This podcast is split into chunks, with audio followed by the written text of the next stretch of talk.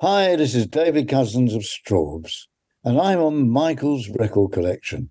And judging by the number of records on the shelves there, he's got an enormous collection. And I'm so glad that he's added our new album, The Magic of It All, to his collection. In fact, I think you should tune in every week because you never know. There might be many more magical records coming up. Michael's Record Collection.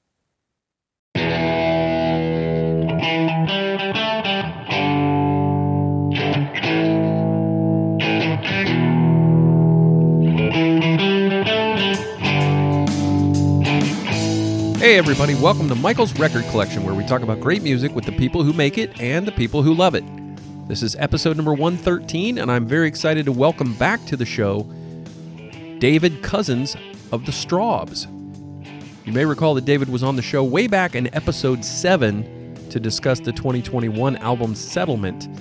Well, Strawbs are back with a new album called The Magic of It All, and it was recorded in South Africa. It's got a very interesting backstory and I can't wait to bring you my interview with David about that.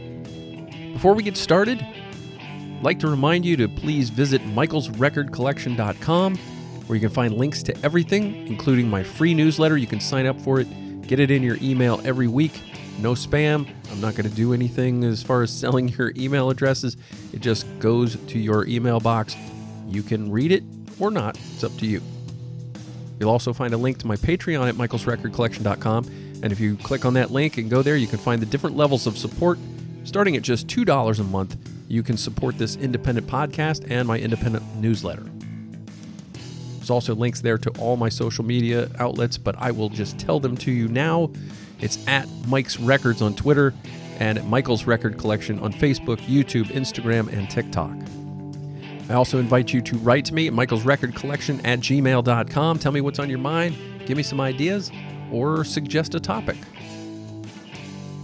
All right, with all of the housekeeping out of the way, let's get to that interview with David Cousins of the Strawbs. Here we go. Very excited to have back on the show David Cousins from the Strawbs. David was on the show way back on episode seven to discuss the Settlement album in 2021. And we're here today to talk about the magic of it all, brand new album from the Strawbs. David, thank you so much for your time. Oh, no problem at all. And it's a pleasure to be back and seeing you again.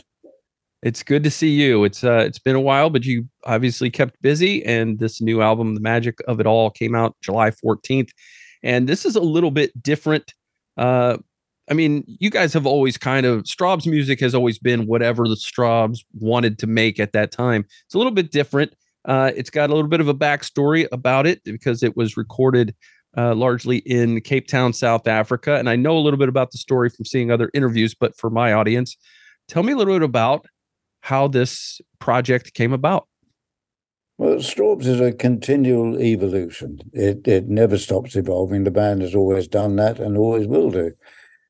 Um, we were about two years ago. My partner, whose son lives in Port Elizabeth in South Africa, or Gqeberha as it's now called, uh, she said, I'm, going over to see Richard. Would you come fancy coming over? I said, I think so. It'd be lovely. I've never been over there. So we booked up to go. And I thought, well, it's six weeks' time I'm going. I wonder if I can get any shows over there. So I lined up somehow four shows, solo shows, uh, just myself. Uh, but then the, the best bass player in South Africa said he'd like to play with me. So I said, that sounds good. And off we went. And we did four shows that were very well received. I had no idea whether anybody would ever remember who on earth I was, because I'd never been to South Africa before. And uh, the last show we did in uh, Stellenbosch, about an hour outside Cape Town, we drew 400 people, which astonished me in the open air. It was a lovely venue and I've just in, um, with only six weeks' notice, which is very short for a, a show, short yeah. time time. So I was absolutely thrilled. And afterwards, people were coming up and say, "Do you know we listened to your records in the '70s?" And I had an idea that we'd sold records over there because A and M Records told us, "Oh, you're selling records in South Africa," but because of apartheid, we just couldn't go. So I was absolutely delighted with it. Anyway, uh, I, I, was looking to go and do some more recording, and I phoned up Schalk and I said to Schalk Joubert, who was the bass player, and said, Look, I, I want to come over and do some more shows. And he said, Well, have you thought of the idea of recording here? And I said, No. He said, Well, there's a documentary maker called Neil van der Venter who wants to talk to you about making a documentary about the influence that Strawbs had across the world and in particular in South Africa. But he would like to base it around recording the new album in a studio in Cape Town. So it all interlocked together. And we found ourselves in Cape Town. And I thought, well, Blue Weaver produced the last album, Settlement, so he ought to come and produce this one as well. Mm-hmm. And off we went. And there we were. We spent 14 days, consecutive days, from 10 o'clock in the morning until 7 o'clock at night in the same studio, recording a whole bunch of new songs. And that is the magic of it all. That is the magic of it all. Now, what was Blue's reaction when you said, Hey, I'm going to go to South Africa and record an album? Well, Blue lives in Germany. he said that, that's a hell of a long way. but he, he said it sounds very exciting. And he, he knew a lot about South African music because he had been there before and he knew a lot about the the Ghoema music and Mango Groove, and so he said that it's a very different musical culture. Uh, but it the whole way of playing is is not you know, people play the drums they hit skins on drums, but there's a different feel to the whole way in which they play. Yeah, uh, which became very evident on the very first day. So Neil's documentary is that finished now?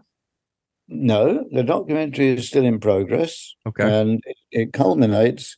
Uh, the actual, uh, the main event is the South African musicians are flying into England at the end of the month.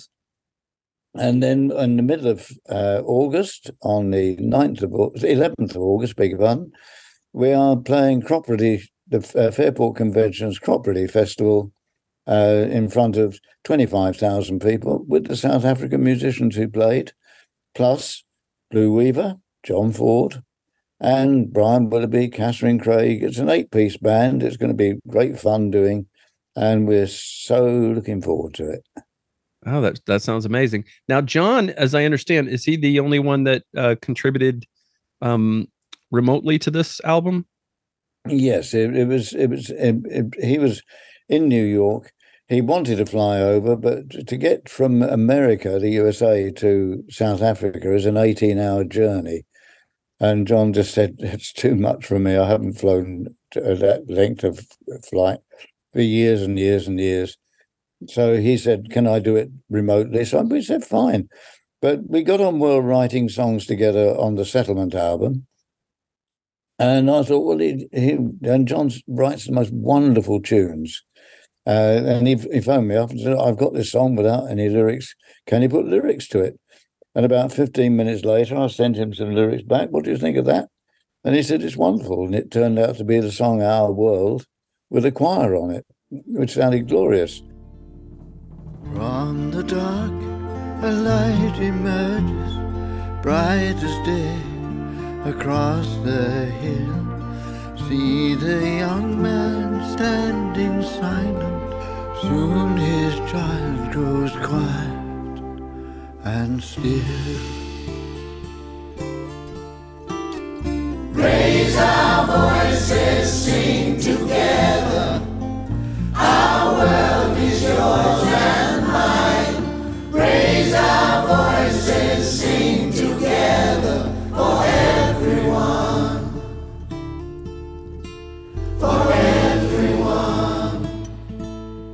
And then he came up with yet another tune uh, for a Christmas song.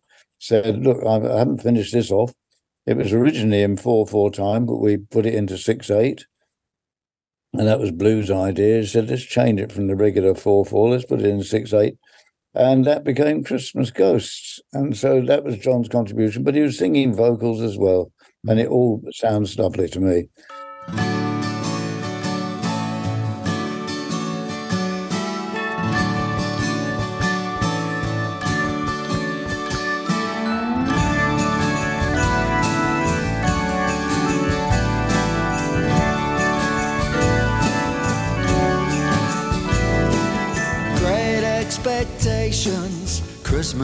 Christmas at last. Bleak house is open, a ghost from the past. The old Christmas carols, hard times can't wait. God bless us, everyone. Let's celebrate.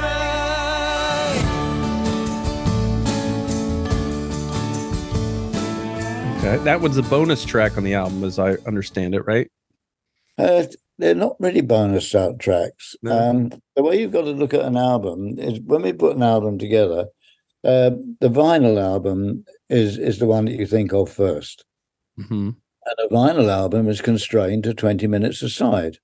So you have to choose the tracks you want to go on the vinyl album and make sure that running order balances, make sure that the, the running order feels right, make sure that the keys don't run in where three songs are in, all in the same key, make sure the tempos vary, etc. And it takes a long time planning a, a vinyl album. And what a lot of people don't know about vinyl is that when the sound, the needle is uh, going through the grooves, the treble is coming out of the the up the up and down movement of the of the head of the record player, and the bass notes are coming from the side to side movement of the bass of the um, uh, of the grooves. Now, when you get towards the center of the record, the grooves get narrower and narrower, and that means you can't have tracks with heavy bass in the middle of a vinyl record. So all of that goes into planning the album, the vinyl album. That then left us with two tracks, which then became extra tracks, which were went onto the CD. So they're not bonus tracks, but the lovely thing about it is it actually sounds like two completely different albums, because the vinyl album ends with a melancholy feel with the song "Wiser Now," Mm-hmm. whereas the vinyl album ends with two upbeat tracks, "The Lady of the Night" and "The Christmas Ghosts," and sounds as though that there's a, a lot of hope and expectation in in the in the CD, whereas the vinyl album is more reflective. Hmm. Yeah, and I felt like there were some reflective songs on this album. Do you remember what the first song was that you worked on for this record? Yes, uh, it was the magic of it all.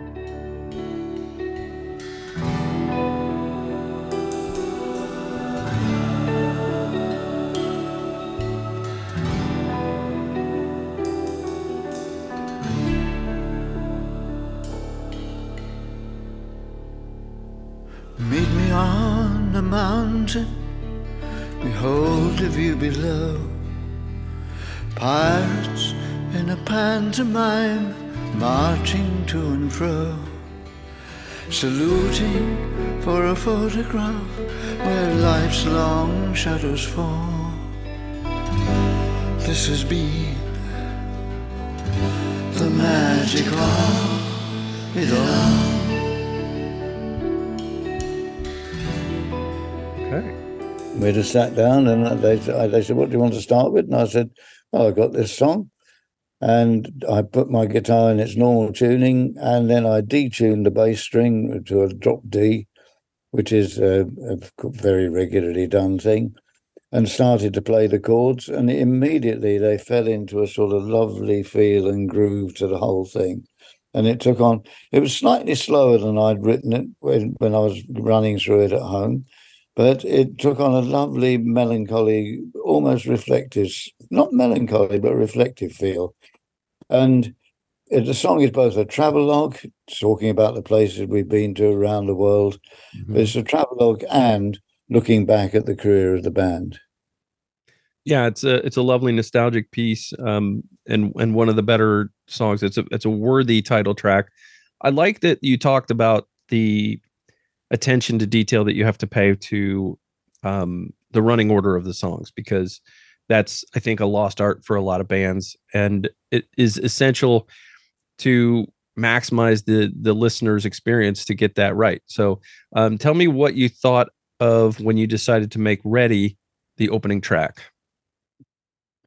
It's it's difficult to find an, a good opening track. Uh, I toyed between that and uh, the the time has come for giving back, and both could have been the opening track, but I decided in the end on Ready because it's a very unusual, not an unusual time sequence, but it's in seven eight, which again you don't really notice uh, unless you start counting it. So you have to go one, two, three, four, one, two, three, one, two, three, four, one, two, three. But it means that it drives the vocal along much more rapidly than would if it was in straight four four. And you don't notice it until the instrumental section comes in, which was actually in four four. But it gives a lovely loping feel to the, the track, and it seemed to be the, the obvious track to start with. So it was either a straight 4 4 track or something much more interesting in 7 8.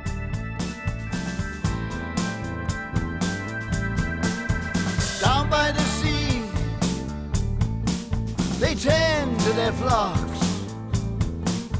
Wilderness fields, a rubble of rocks. Snow piling high in a wintry storm.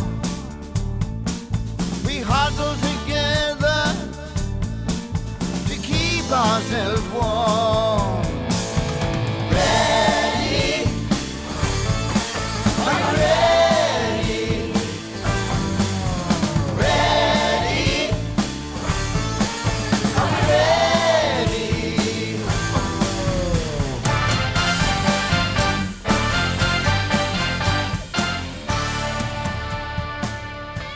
Yeah, and it's interesting also from the perspective of I've heard you speak about this song on another interview about it being sort of from the perspective of a of an Old Testament prophet.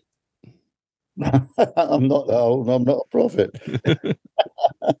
well, some people say, but anyway, um, no, it's it's a song that uh, the, the the trouble is there's a lot of uh, movement in the world at the moment. It's, it's all down to uh, based around water, a lack of water.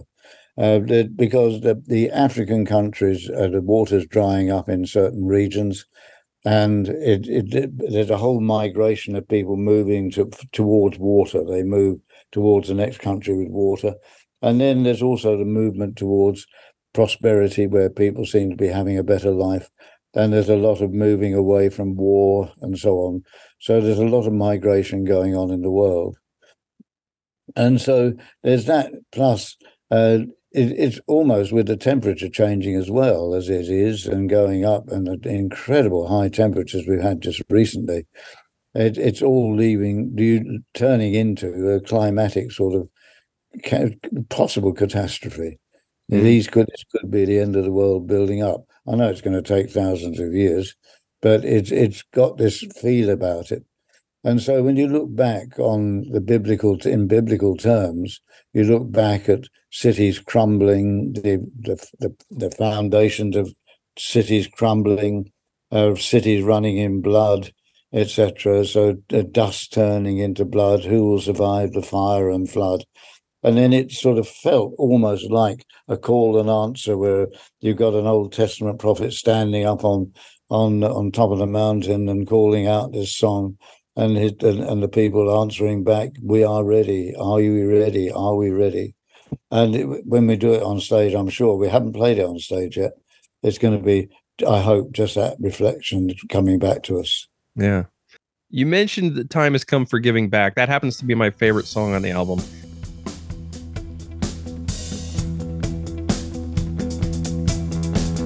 Politicians making deals, palms all smeared with grease. Markets rule the masters, wonders never cease. We are prisoners of conscience, counting days to our release. Fight for what is right, power into light darkness into light. The time has come for giving back. The time has come for giving back.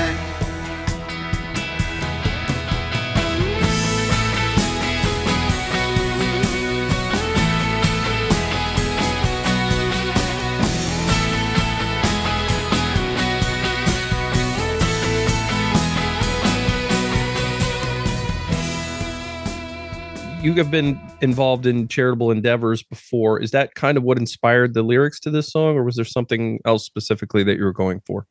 No, it's, it's just the way in which politics is moving, in, in particularly in this country.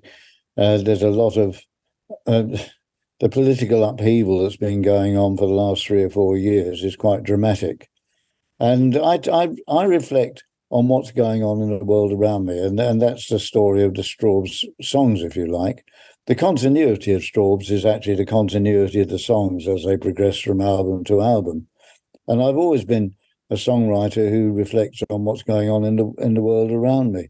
And had I been born 200 years ago, I might have been in the child ballad books, you know, because I write songs about historical events going on, uh, particularly on the album Grave New World, for example, or New World, as it, the title is, uh, or Grave New World, beg your pardon, the song New World, which was a reflection on the battle between Protestant and Catholic in Northern Ireland.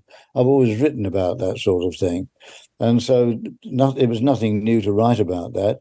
It's just a reflection on the political situation at the moment.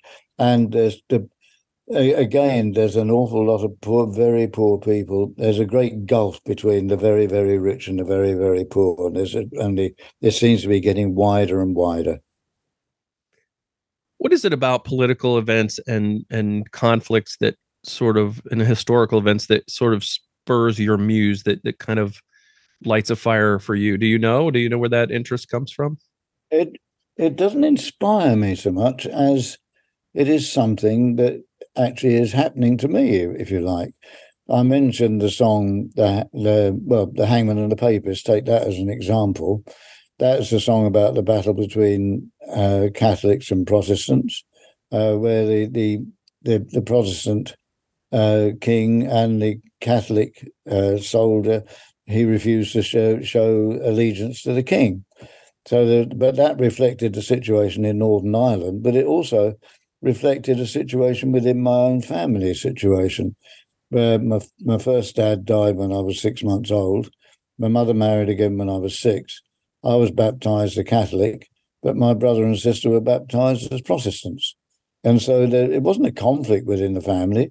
It's just that I went to the Catholic Church and my brother and sister went to the, the Church of England Church.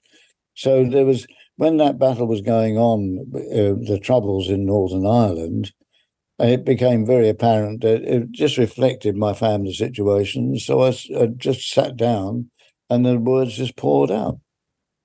Okay, so these these when you see them, you see them as uh, the personal connection that you have to these uh, events and these periods of time. Virtually every song is written, every line in every song reflects something that has happened to me recently or historically. Mm.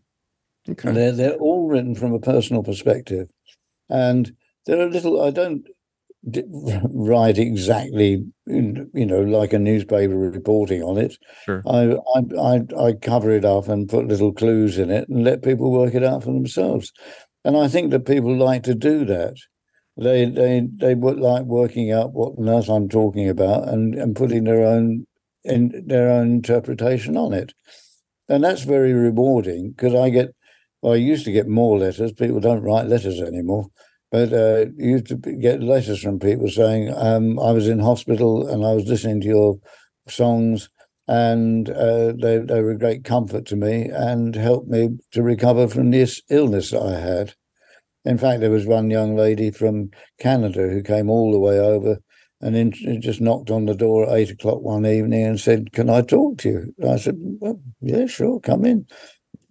And it turned out she'd she'd been in hospital uh, having uh, uh, shock treatment, and she'd listened to the records, and it, it, it after it had cured her, and she was wanted to say thank you. So that is a very rewarding thing to happen. And many couples came up to us, especially in America and, and Canada, to say we got married to one of your songs. It was the last. It was autumn, the first song uh, on on Hero and Heroine, and they say the last part of that was our wedding song. Either they marched down the aisle to it, or they it was their first dance. And again, that's very rewarding to have. Yeah, I imagine so. That's uh, it's a fantastic choice too. So we have something new from the Strawbs. We don't often get a lot of uh, new things, but we have uh, some saxophone appearances on this album, especially on All Along the Bay uh, and and Slackjaw Alice. So um, the introduction of the sax is a little something a little different for you guys. How did that sort of uh, start? How do, who whose idea was that? Was your your idea or uh, bouncing off of Blue or? It was, it was a pair, a pair of us together. Blue was very familiar, as I said, with, with South African music, having listened to a lot of it, and said that the the, the sax is one of the primary instruments, and the Ghoema rhythm, uh, spelled G H O E M A, is the South African, or the, particularly in Cape Town, is the local rhythm. Uh, as as we were told, if you go up and down the street to any bar or cafe, there'll be Ghoema music coming out at the door. And so we were aware of that and we wanted to put the flavor of South Africa on it. I came up with a chord sequence. Blue said, well, we ought to do that. We put that chord sequence down. And then uh, I said to Blue, I think we need organ on that. He said, no, no, no. I said, no, go on, put some organ on it. And then he, I, he said, well, I think we need sax on it as well. And so then it became a, a, a good a cooperative thing that we did. And Byron Abrahams is an astonishing sax player. Uh, and how on earth he comes up with all those harmonies, etc. It, it, was remarkable. But there you go. And uh, I, I, I've heard many, many records. I've always thought it would be nice to have a sax on a on a song, a Straw song, and here we are with two. There you go.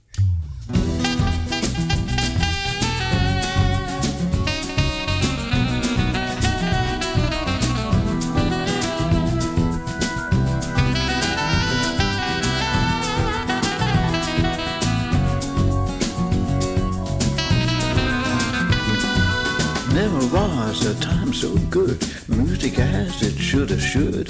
Ghoema, mango groove, anything that makes you move. Anytime, day or night, someone's in the spotlight all along the bay.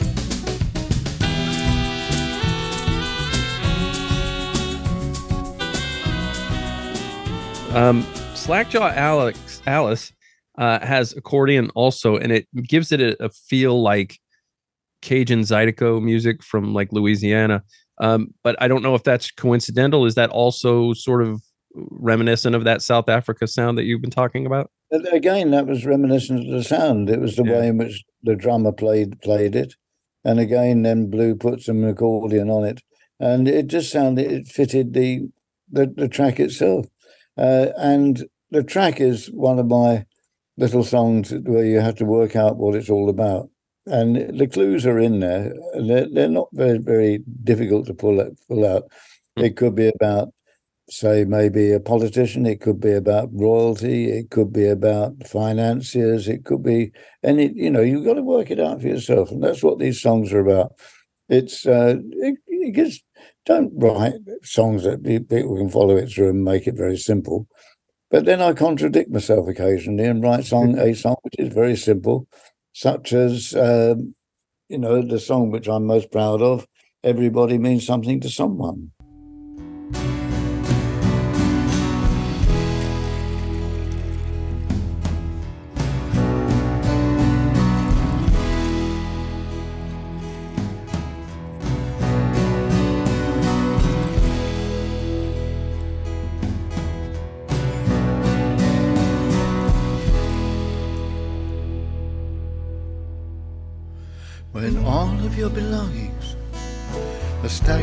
A shelf. You got time on your hands, feeling sorry for yourself. Maybe someone's waiting for the phone to ring. Think of the surprise your call might bring. Everybody means something to someone.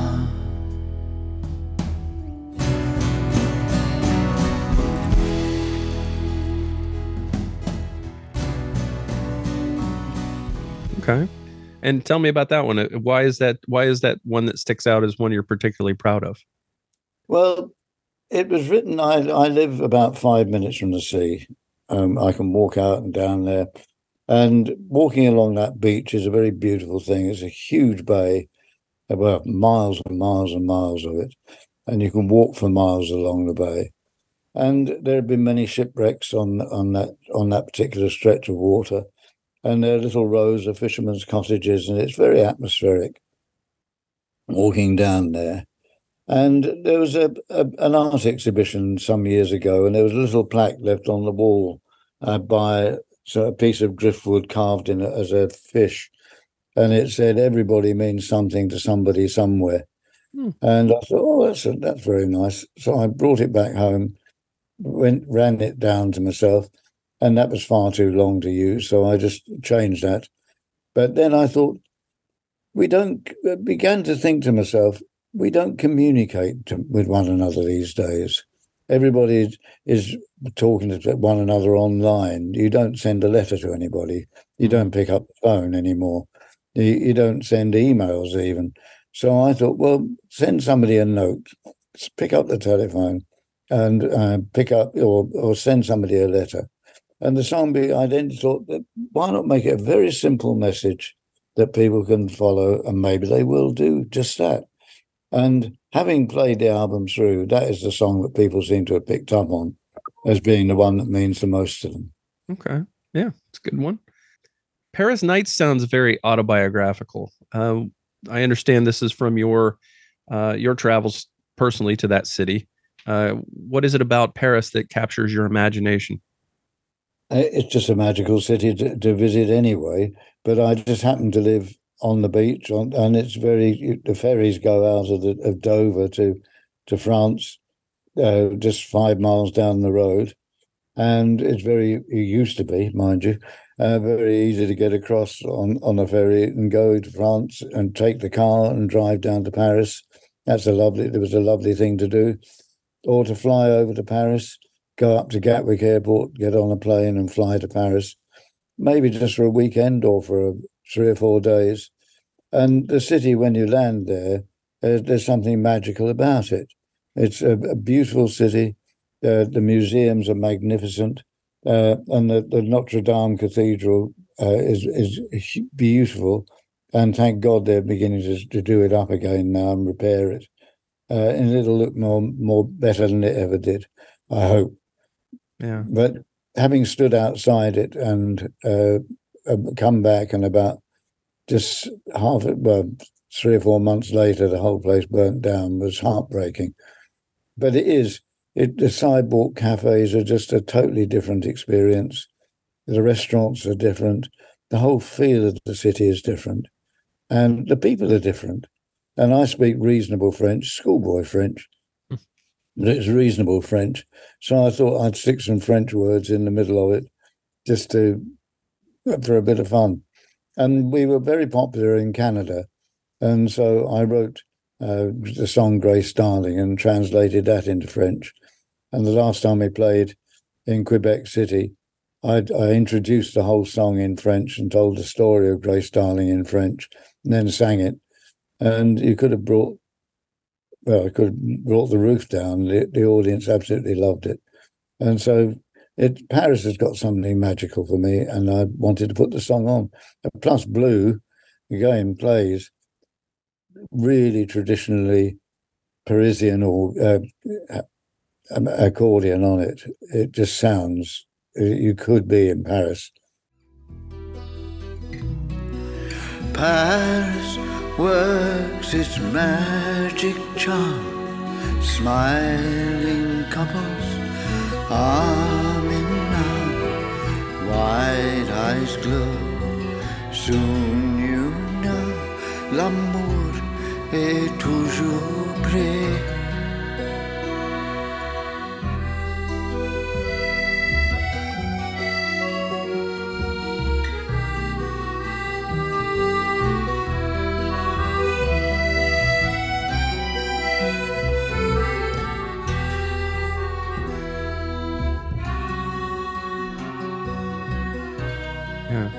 Um, yeah, let's talk about the lineup. Obviously, yourself on vocals, acoustic guitar, electric dulcimer, Blue Weaver, who produced the album uh, on piano, organ, mellotron, and accordion. John Ford uh, vocals, and they also uh, Blue and John also contributed a little to the writing.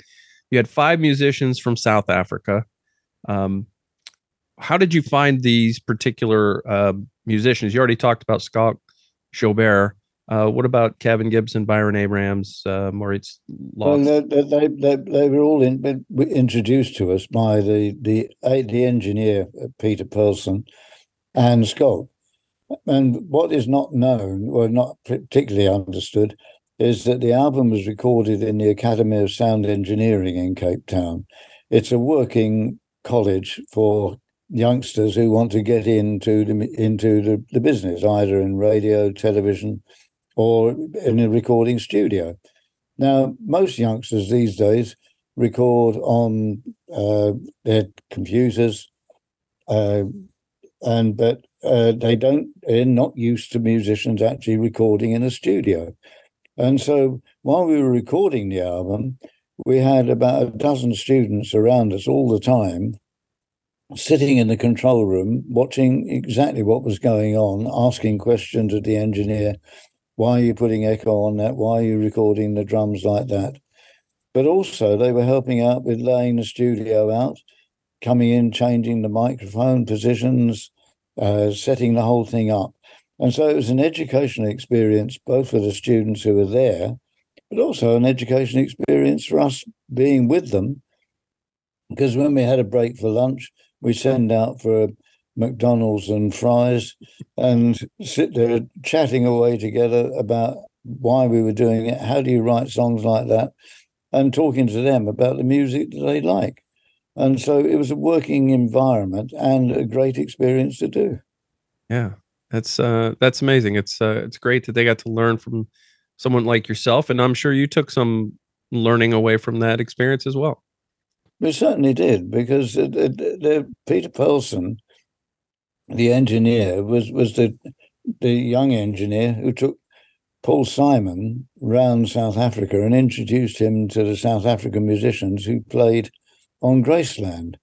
Uh, they actually recorded the musicians playing music in South Africa, then took that back to New York and cut it up in little segments and dropped it into the, the tracks. Uh, so they they took music from South Africa to New York and, and cut it together, whereas we went over there and did it all in situ.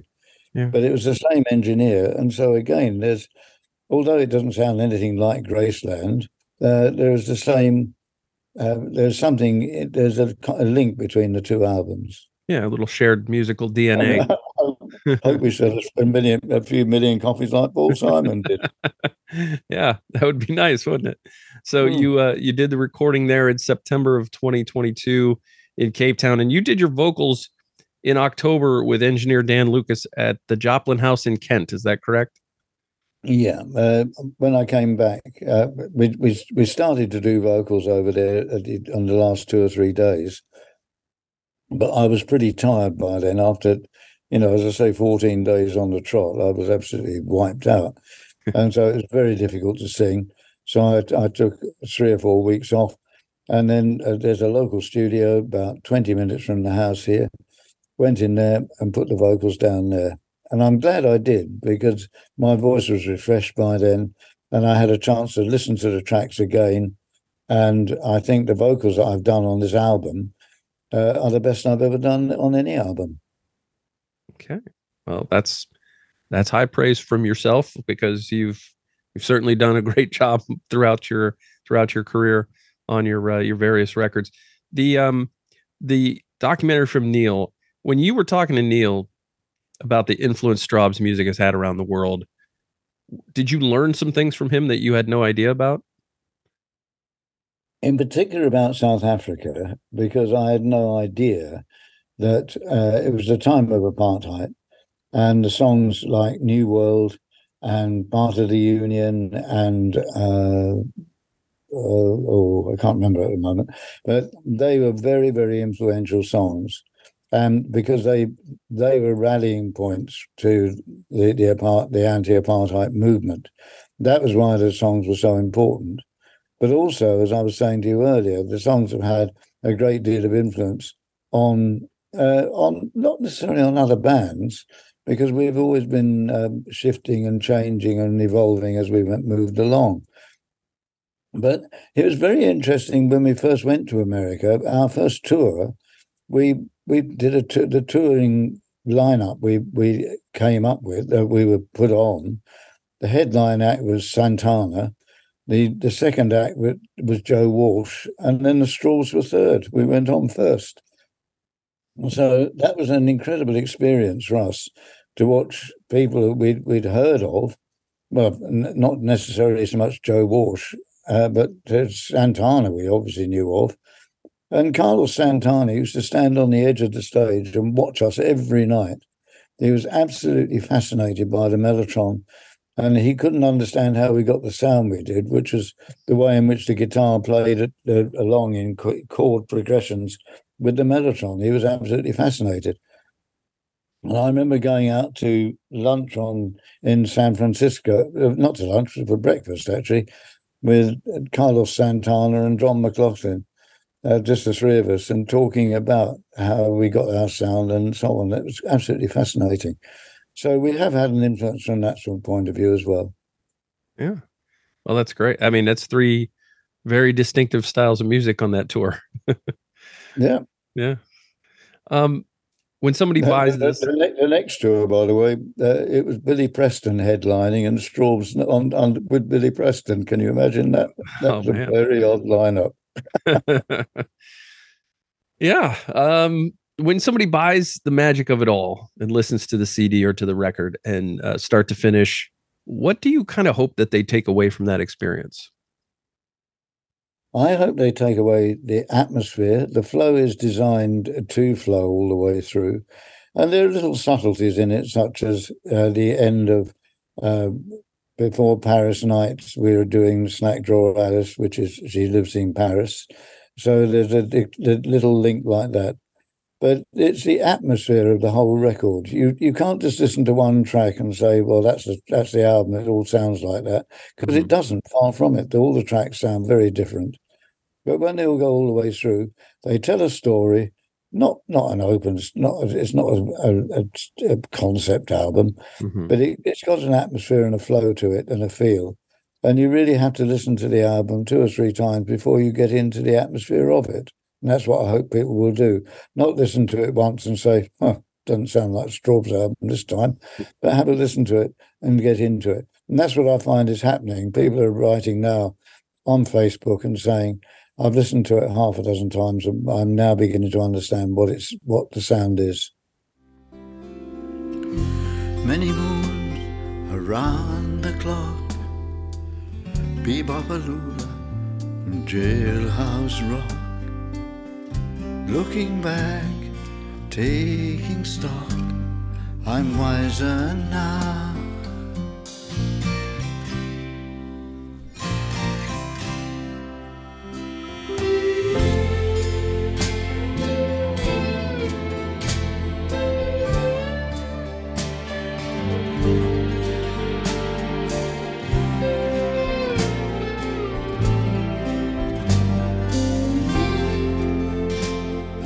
So what what is next for David Cousins? What is next for the Strawbs? I mean, uh, you you you did this album a year ago, and uh, here we are getting it out. And you you've already talked about the the live performance, but what else is going on with you? Well, I've got a medical condition which was diagnosed in January, which is called MDS, um, hang on, myelodysplastic syndrome, uh, which is a rare blood disease and it means that my immune system is uh, very, very compromised. So I can't go out touring. In fact, our last show, my last show on stage, will be on August the 11th. After that, I'm going to concentrate on uh, just recording and writing more songs and making more Strawbs albums. Well, that sounds lovely for all of us that are Strawbs fans. Have you already started with the writing? Have you already got some notes and some? I'm, I'm continually dreaming up new ideas. Uh, since the album came, well, just about the time the album was finished, uh, I came up. Uh, well, my partner Marianne, her granddaughter in South Africa, Marianne said, I think we ought to do a song for the water conference, uh, the United Nations Water Conference in New York in three months' time. And maybe you could write a song with Kendra, a 15 year old girl in South Africa, uh, about water. And so we communicated by Zoom calls. And the whole point of it, I, I said to Kendra, now tell me what your favorite track is. And believe it or not, she came up with uh, Everybody Wants to Rule the World by Tears for Fears. I said, oh, is your, your favorite track? She said, yeah. And so I said, well, the rhythm goes, everybody wants to rule the world. And play, started to play the guitar in that rhythm. And once we had that rhythm feel going, I knew that that was how the song was going to go. But I wanted her to write the lyrics. So it was an educational experience again, because I said, I, I think we ought to write about you. You live in, you know, there are zoo, as not zoos, but uh, nature reservations all around you. There are giraffes everywhere, warthogs, rhinos. I said, we ought to write about animals. I said, also, you can look out to sea from your bedroom window and see whales uh, in the bay. I said, we've got to write about this. And so we started to write. And so we, we put the whales in. And then I said, well, what about the giraffes? And so I said, how do they drink water? How on earth do they bend down to do that? And so she got her computer out and looked it up. And she said, uh, giraffes drink water upside down. I said, do they? She said, yes, they have to bend their necks, put their heads upside down in the water, then raise their necks up and swallow the water. So we put that line in the song, giraffes drink water upside down. And we wrote that song. And about two months ago, it was played at the United Nations Water Conference in the General Assembly to the community, to the gathered delegates. Uh, it was played by the minister, South African minister for sanitation and water, and he played it. And at the end of it, we were watching it on on the screen uh, as as he was doing it. There was a ripple of applause that grew into a lovely burst of applause from the delegates. Um, I thought that is satisfaction. Writing a song with a young 15 year old girl and getting it played at the United Nations. That's amazing story. That's uh, congratulations. That's awesome. Well, it, it was lovely. We were going to put it on the album, but because the, the actual recording was done by the school choir and the school band playing marimbas, uh, it, it di- didn't sound like a school track. It sounded like a bunch of school kids. But Blue produced it and, and, recorded it, and it sounded magnificent. Okay. Uh, you should is... look it up. The Water Song, and it's the Com- the Commonwealth Medical Trust is the is the link to go for.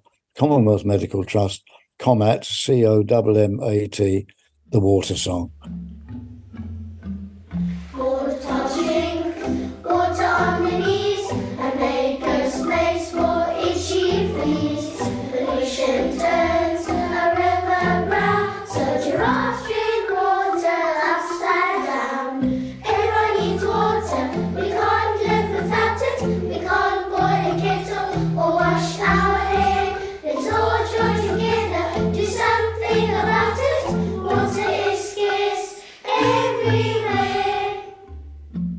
That's great, and that's I believe that's that's an organization that does uh, uh that installs like water. Um, I'm I'm forgetting the word, but um, they help they help uh, people retain water and and um, have yeah, well, we, we put water tanks into that's uh, it, tanks. That's the word I was looking remote, for. Remote, remote villages in Uganda, in particular, and the the thing is that the during the rainy season, fine, they've got water, but they live on top of a mountain. A lot of these villages are remote and on top of mountains.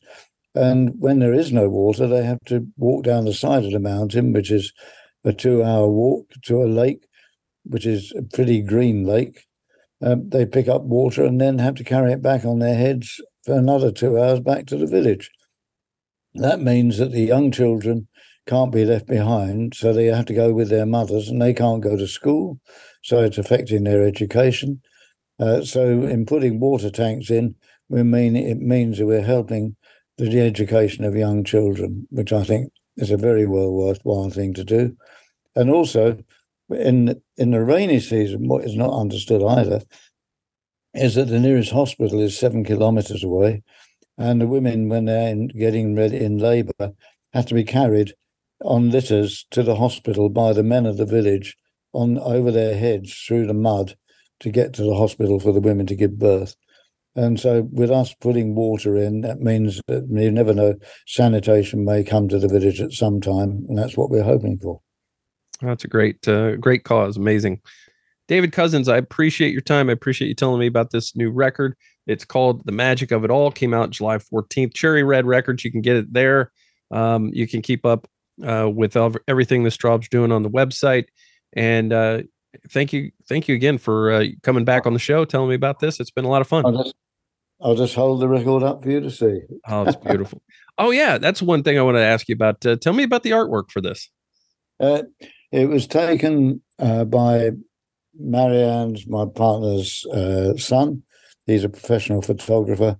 It's his favorite photograph, and I said to him, "I want a sun, I want a picture of the sunrise or sunset in South Africa," and that was the picture he came up, and that's the one we've gone with. And who's on the motorcycle? Uh, that was a friend of his. Okay, that's it great. wasn't me. well, I, I wouldn't have been surprised if it was, David. Thank you so much for your time. I appreciate it. And uh, best of luck with the record.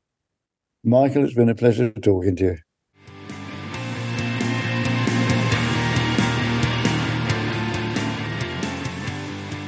Michael's record collection is hosted and produced by Michael Citro. Logo graphic courtesy of Jerry Cutchins. Follow Michael's record collection on social media at Mike's Records on Twitter and Michael's Record Collection on Facebook, YouTube, and Instagram.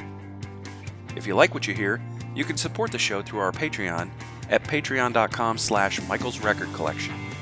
For the free newsletter version, go to substack.com and just type Michael's Record Collection into the search bar. Thanks for listening.